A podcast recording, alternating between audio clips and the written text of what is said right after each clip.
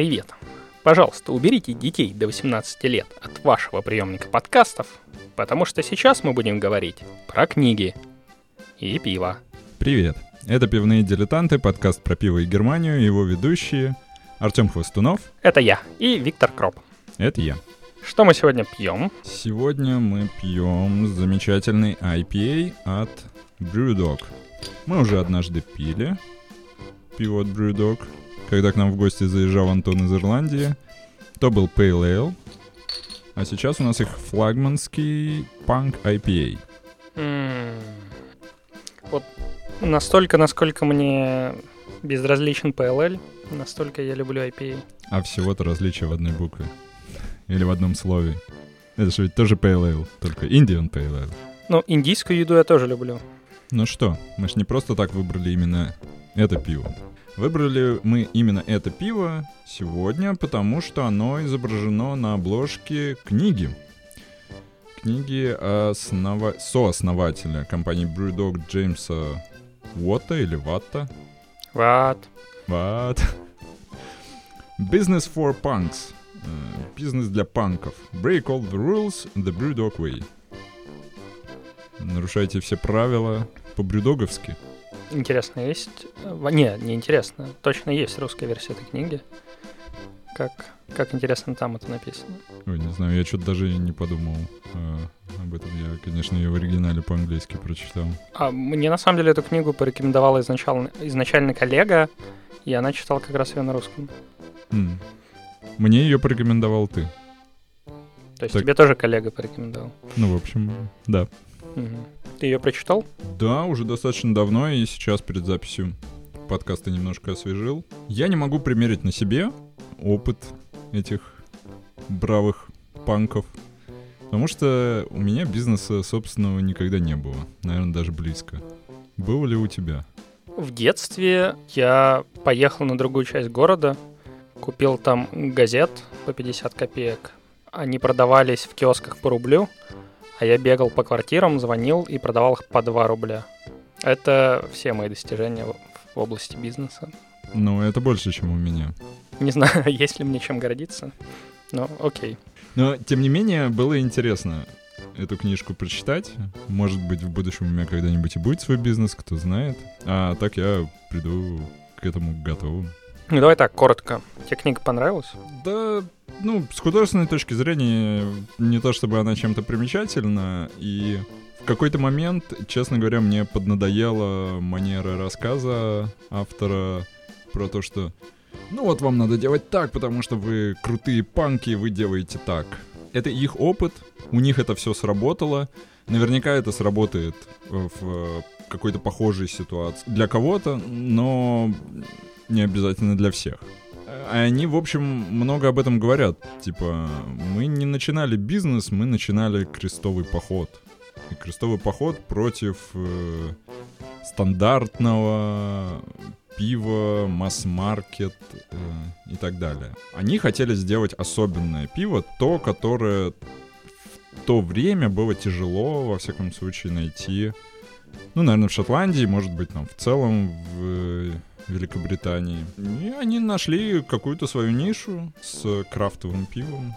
Это не значит, что если сейчас вы сделаете то же самое, вас будет ждать такой же успех. Не факт, что если бы это тогда сделал кто-нибудь другой, их бы тоже ждал такой успех. Потому что с таким подходом панковским надо самому быть панком. И это не то, что навязывается, это ты в душе такой, наверное. Ну, я с тобой полностью соглашусь в плане манеры изложения. Она действительно достаточно своеобразна и немножко так контрастирует, что с одной стороны основной поинт книги это то, что нет никаких правил, с другой стороны книга является таким сводом правил. Вспоминается старый анекдот про панков и плакат. Какой? У нас подкаст 18+, если что. Да, э- это, кстати, очень круто. Вот. Эм, Идут панки на демонстрации и несут плакат. На плакате написано нам на все похуй. К ним подходит журналистка, говорит, вот э, вы идете с плакатом, они говорят, да. Она говорит, у вас написано, нам на все похуй, они говорят, да. Она говорит, а вам на анархию тоже похуй? Они такие, не, на анархию не похуй. А на панк вам похуй? Они такие, не, на панк нам не похуй. Она говорит, а что ж у вас тогда на плакате написано? Они такие, а нам похуй на этот плакат. Окей. Ну, мне кажется, как раз э, суть книги в том, что он просто делится своим опытом, и если относиться к этому не буквально, а критически, в том плане, что Чувак просто рассказывает, что он сделал. Он это делает в манере того, что он говорит тебе, как это надо делать. Но вот если это не воспринимать так, то в целом очень интересная книга.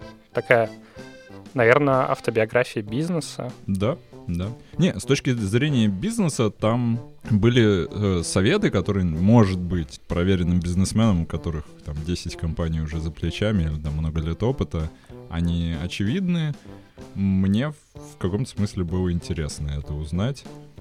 Ну, например, что не обязательно брать кредит в банке, а можно попросить у поставщика рассрочку. И это получается почти то же самое, но даже лучше, потому что, возможно, рассрочка у поставщика вообще будет без процентов, как договоритесь. Банки не дадут много кредитов одновременно, и вообще у них там сложные системы проверки, под которые, возможно, вы не сразу попадете. А рассрочек у поставщиков добери сколько хочешь, у, у разных поставщиков. И это укрепляет отношения с поставщиками. Вы друг другу доверяете, наверное. Поставщик дает рассрочку, а ты потом ну, здорово. В прошлый раз мы, мне с ними понравилось сотрудничать, снова к ним приходишь с новым заказом.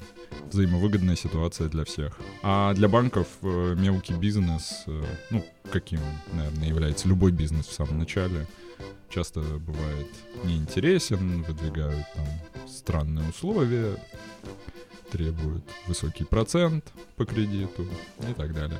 Или вот, например, история про то, что самое главное в бизнесе — это наличка. Средства, которые вот у вас доступны в любой момент в обороте. Не обязательно это чемодан купюр, наверное, подойдет и расчетный счет в банке, но обязательно с какой-то суммой на нем. Потому что в таком случае вы можете там платить зарплату своим сотрудникам, есть какой-то запас на наверное, на какие-то экстренные расходы. А вот если это все заканчивается, то, то все.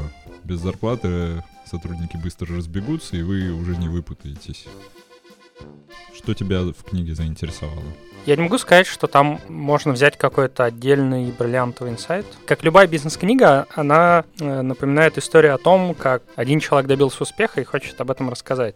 Мне кажется, по интернету недавно гуляла классная картинка какие-то ребята придумали, возможно, один из самых неэффективных алгоритмов а, решения лабиринта, когда на вход запускаются газовые частицы, дальше моделируется броуновское движение, а потом трекается путь э, частицы, которая первая вылетела из лабиринта. Вот. Ну, то есть, прикольно, выглядит интересно, классная анимация, типа практически... В реальности неприменимо. Да, практически применение никакое.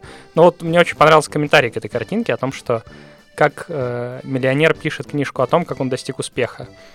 То есть, на самом деле, э, это просто броуновское движение, вокруг тебя куча таких же частиц, но вот конкретно ты в какой-то момент добился успеха и пытаешься рассказать про свой путь, как на самом деле единственный правильный. Если смотреть на эту книгу так, то, конечно, наверное, она бесполезна.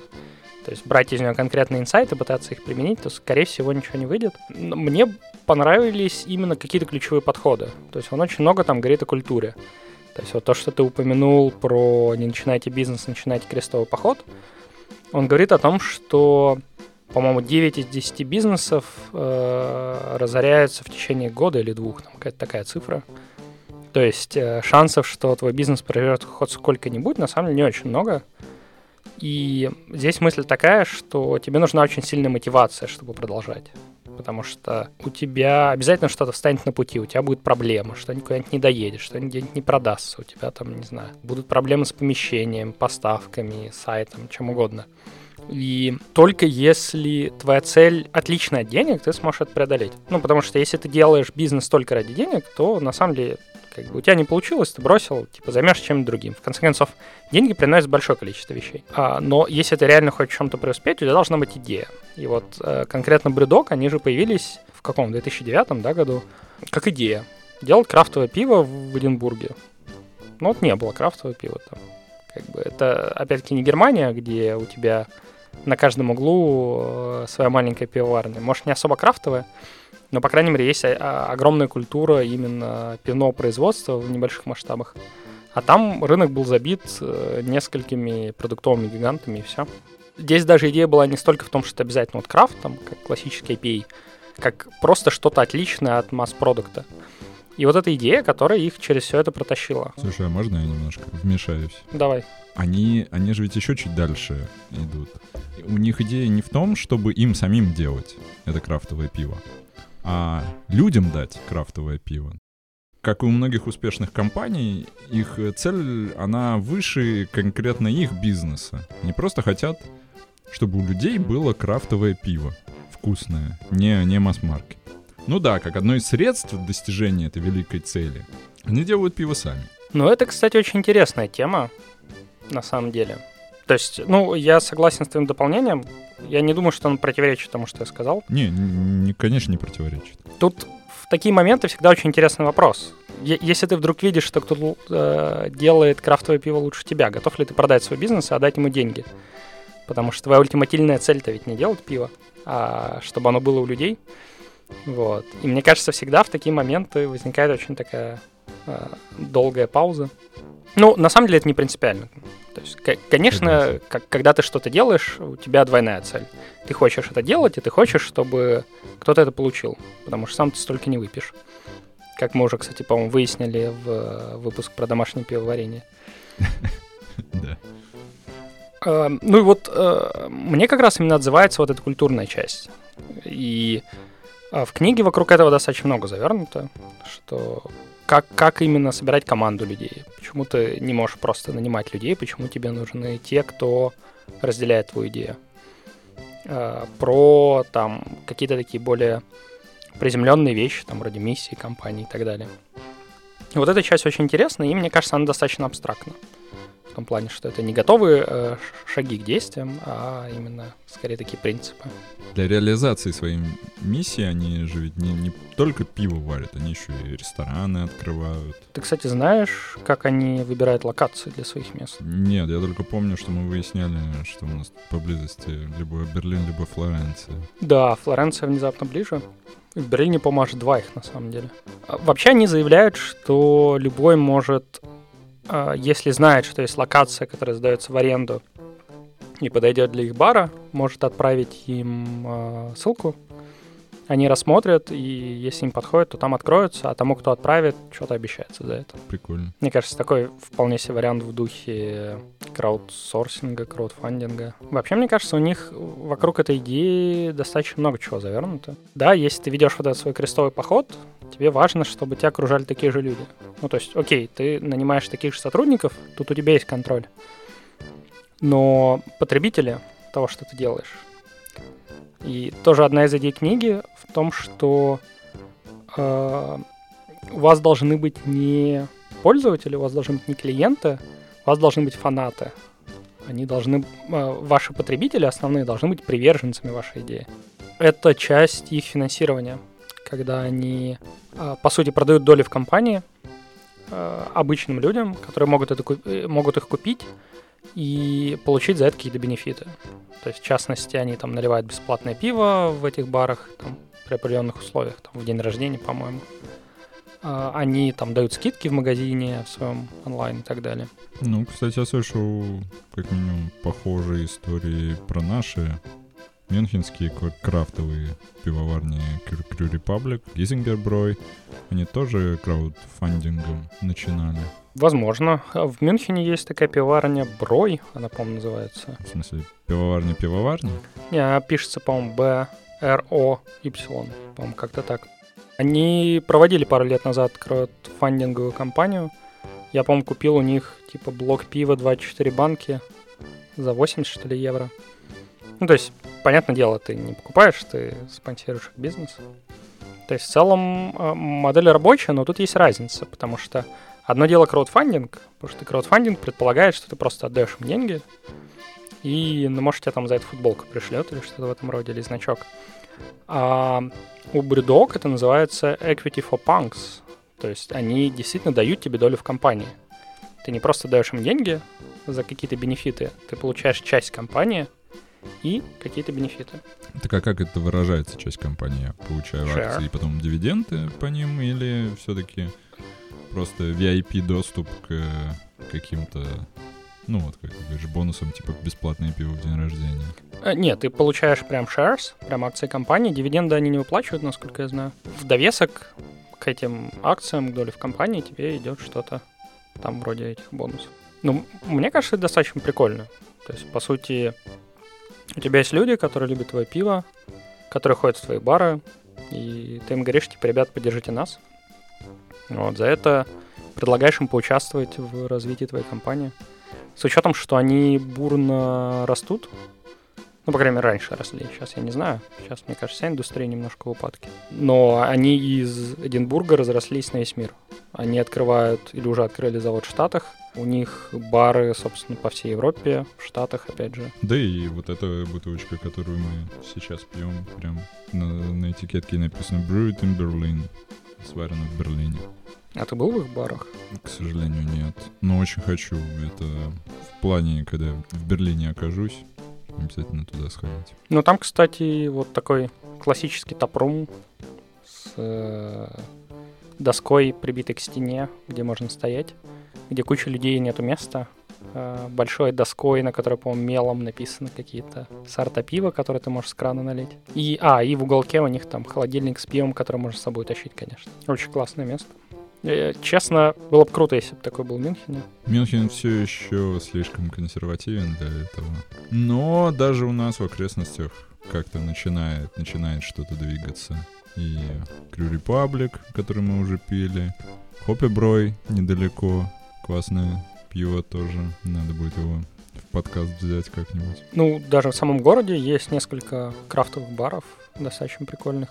Проблема в том, что там реально в прайм-тайм обычно не протолкнуться. То есть кажется, что э, даже в Мюнхене спрос есть. Почему это не очень развивается, не очень понятно. Вот к вопросу о бизнесе, у меня есть такая мечта. Когда-нибудь открыть вот так свой паб или бар. Днем сидишь, работаешь, кодишь что-нибудь. Вечером откладываешь ноут, стоишь, наливаешь пиво у стойки, говоришь с людьми. Я в теме.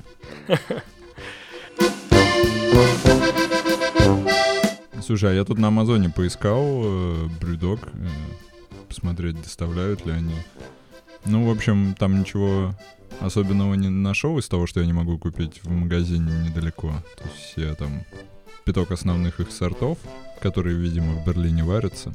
Но я с удивлением обнаружил там еще джин и ром. А это, кстати, по-моему, даже в книге было про крепкие напитки и про то, что они их пьют на собеседовании. Это как мы подкаст записываем, обязательно с пивом. То есть у них тоже можно работать только выпив. Ну, мне кажется, это и называется разделять культуру.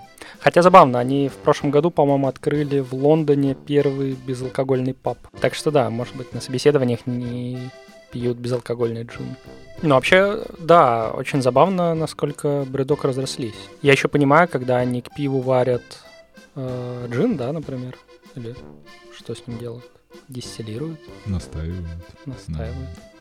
А, ну, по крайней мере, это логичное развитие вполне. И на самом деле внезапно многие пивоварни так делают. Наши местные пивоварни в деревне, они вот этот жмых, который весь остается от варки пива, отправляют эм, в соседний город, и там из него делают бирбранд. Есть такая штука. Слышал когда-нибудь? Типа бренди а на- настойка. Ну, да, да, что-то типа того. Отвратительная вещь. Хотя я знаю людей, которым нравится. Ну, в общем, я к тому, что это кажется логично. То есть это даже не обязательно должен быть какой-то byproduct, но алкоголь — алкоголь. Безалкогольное пиво в целом тоже идет в комплекте. Это понятная история. Но вот, например, они недавно стали производить э, сельтерскую воду. Это что такое? газировка. И, то есть, с одной стороны, это тоже напиток, но с другой стороны, это уже так очень сильно начинает растягивать горизонты доступного. Вообще забавно. А, Вот э, если мы немножко отвлечемся, а, есть вот эта история выдерживать что-то в бочках из-под вина или из-под виски. Есть такое пиво, там у того же Crew Republic, да, есть, как он там, Round About Kick, или да, что-то в этом роде. Barley wine. Да-да-да. Вот, внезапно а, бывает виски, выдержанные в бочках, в которых был IPA. М, Как тебе такое, Илон Маск? Эм, У Глинтвидич есть экспериментальная XX-серия, и в целом, на самом деле, даже прикольно, так достаточно приятно. Единственное, что пиво, оно, мне кажется, ну, достаточно сильно впитывает вкус из бочки, в то время как перебить вкус виски, мне кажется, нереально. То есть там не представляешь, что за бочка Шпалы. должна быть. Да. Знаешь, э, я вот не помню, было ли об этом в книге, но самое панковское, что есть про бредок, э, мне кажется, это то, что они э, выложили в открытый доступ все свои рецепты пива. То есть по-программистски заопенсорсили. А, Да, более того, они даже киты продают, по-моему. То есть, ладно, рецепт, который сделан для какого-нибудь промышленного предприятия, тебе не особо помогает. Но они продают киты, по того же Punk IPA, например. Что, кстати, намекает, что мы, возможно, даже можем вернуться к теме домашнего пивоварения. Хотя вроде мы киты и прокляли. Ну, можно попробовать еще раз. Интересный факт. Интересный факт. Хм, интересный факт. Интересно. Интересно, но факт. Интересный Факт. Интересно. Брюдок однажды сварили пиво, которое на тот момент было самым алкогольным, самым крепким пивом в мире. Называлось оно «Тактический ядерный пингвин», Tactical Nuclear Penguin. Понятия не имею. Возможно, это отсылка к чему-то. Ну ладно, дело не в этом. Как ты думаешь, какое у него содержание алкоголя? Есть всегда один правильный ответ, это 42. М, Почти, да. Я понимаю, к чему ты клонишь. Но это скорее их э, следующее самое крепкое, самое алкогольное пиво. Первое же, вот этот пингвин, был с 32% содержанием. Но это все еще пиво при этом. Да, и это пиво. И оно рвет айсбоки в клочья. Э, Этот пингвин, это был Imperial Stout. Ну, стауты, мне кажется, да, всегда чуть-чуть немножко алкогольные. Ну ладно, да, 42%, почти 41% их было следующее самое алкогольное пиво Sink the Bismarck. То есть потопить э, Бисмарк, немецкий боевой корабль времен Второй мировой войны. Вот здесь отсы- отсылку я вроде понимаю, надеюсь. Хорошо. Думаешь, они э, делают отсылку к Пикулю? А вот этого я уже не понимаю, но неважно. Они на этом не остановились, и они выпустили еще одно пиво, Еще крепче. еще крепче. И это все еще пиво. Да. И вот оно было айсбоком как раз. Окей. Ну, сколько? А как оно называется? The End of History. 55. Вау.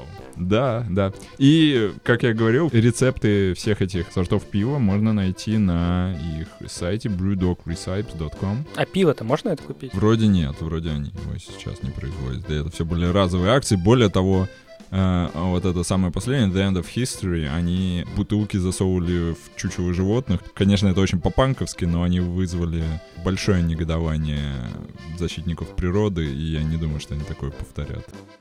Но с тех пор все эти рекорды были еще раз перебиты, и сейчас э, самое крепкое пиво в мире уже делается не брюдогом.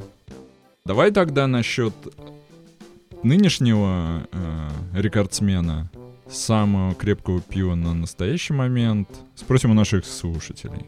С какой крепости сейчас мировой рекорд в пивоварении? Отличная идея. Я думаю, мы можем создать опросы в Твиттере и Телеграме, где Мгм. можно будет ответить. И там же, наверное, потом опубликуем ответ. Конечно. А еще вы можете делиться в комментариях с нами, какое самое крепкое пиво вам доводилось попробовать, сколько процентов, что это было за пиво, где вы его пробовали. И не забудьте приложить э, ссылку на Chicken One Tapped. Ну что, нам время зачеканить в One Tapped Brewdog Punk IPA. Что ты скажешь об этом пиве? Из IPA, наверное, это на данный момент второе мое любимое. Первое все-таки будет у Crew Republic и Drunken Sailor, который мы уже пили. Punk IPA Я не знаю, что именно в нем панковского, но оно вкусное. У него не такой яркий какой-то цитрусовый привкус, как это бывает обычно у IPA. За этим я вот вообще отдельно у Бридога Elvis Juice покупаю, который прям грейпфрутовый, прям м-м, очень вкусный. Надо его тоже как-нибудь взять в подкаст. А этот такой помягче. В общем, мне нравится. Я вот смотрю на цифры. У меня три чекина. Мы сейчас к этому вернемся. У друзей 10 чекинов со средней оценкой 3,98, что достаточно много. А всего по миру, как думаешь, сколько? Не знаю, к миллиону подобралось. Меньше. Вон там не такая популярность. 100 тысяч. Больше. 500. Ну, Я почти. сейчас бинарным поиском пойду. Это, кстати, хорошая идея. 442 тысячи с небольшим. При средней оценке 3,74. Мне кажется, это очень хорошо. Я хоть и не оцениваю, но мне тоже кажется, да, по антаптовским меркам. При такой аудитории это хорошее. У меня чеки на три, и они все три разных, на самом деле. Ну хорошо, что ты не три раза подряд одно и то же зачекинил. А, я скорее имею в виду, что все три пива были разных, хотя не одинаковые. Не понял. Сложно, да. А, первый раз это была банка. Я поставил четыре с половиной, причем не берлинская. Второй раз это была банка, но поллитровая. Первая была 0,33. Поллитровой, она, кстати, оригинальная из э, Эллона. Из Эдинбурга? Э, Эллон, они переехали же а. какое-то время назад. Там я поставил 3,75, как раз в мировую оценку попал. И последний раз э, я пил бутылочное, уже берлинское, 4,25. То есть вот так меня колбасит в разные стороны. Но я бы, наверное, сейчас поставил 4,25. Но с другой стороны, мы опять пили из бутылки, поэтому, может, правда, форма имеет значение.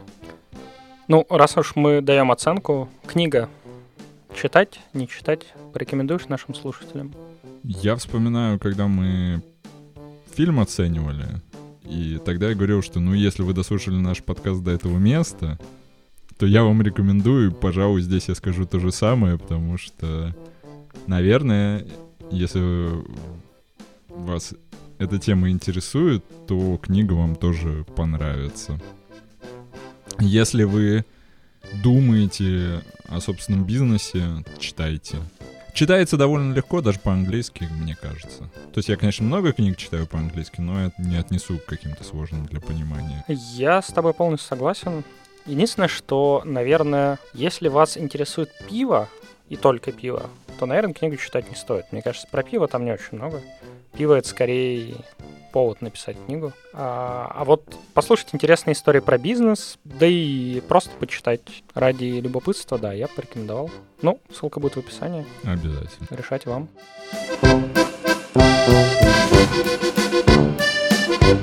Ну и на этом на сегодня все. Подписывайтесь на наш подкаст везде, где вы слушаете подкасты. Ставьте нам оценки, оставляйте отзывы везде, где можете поставить оценку и оставить отзыв. Пишите нам комментарии везде, где вы можете написать комментарии. Рекомендуйте нас своим друзьям. А с вами были пивные дилетанты Артем Хвостунов и Виктор Кроп. Servus. Servus. Tschüss.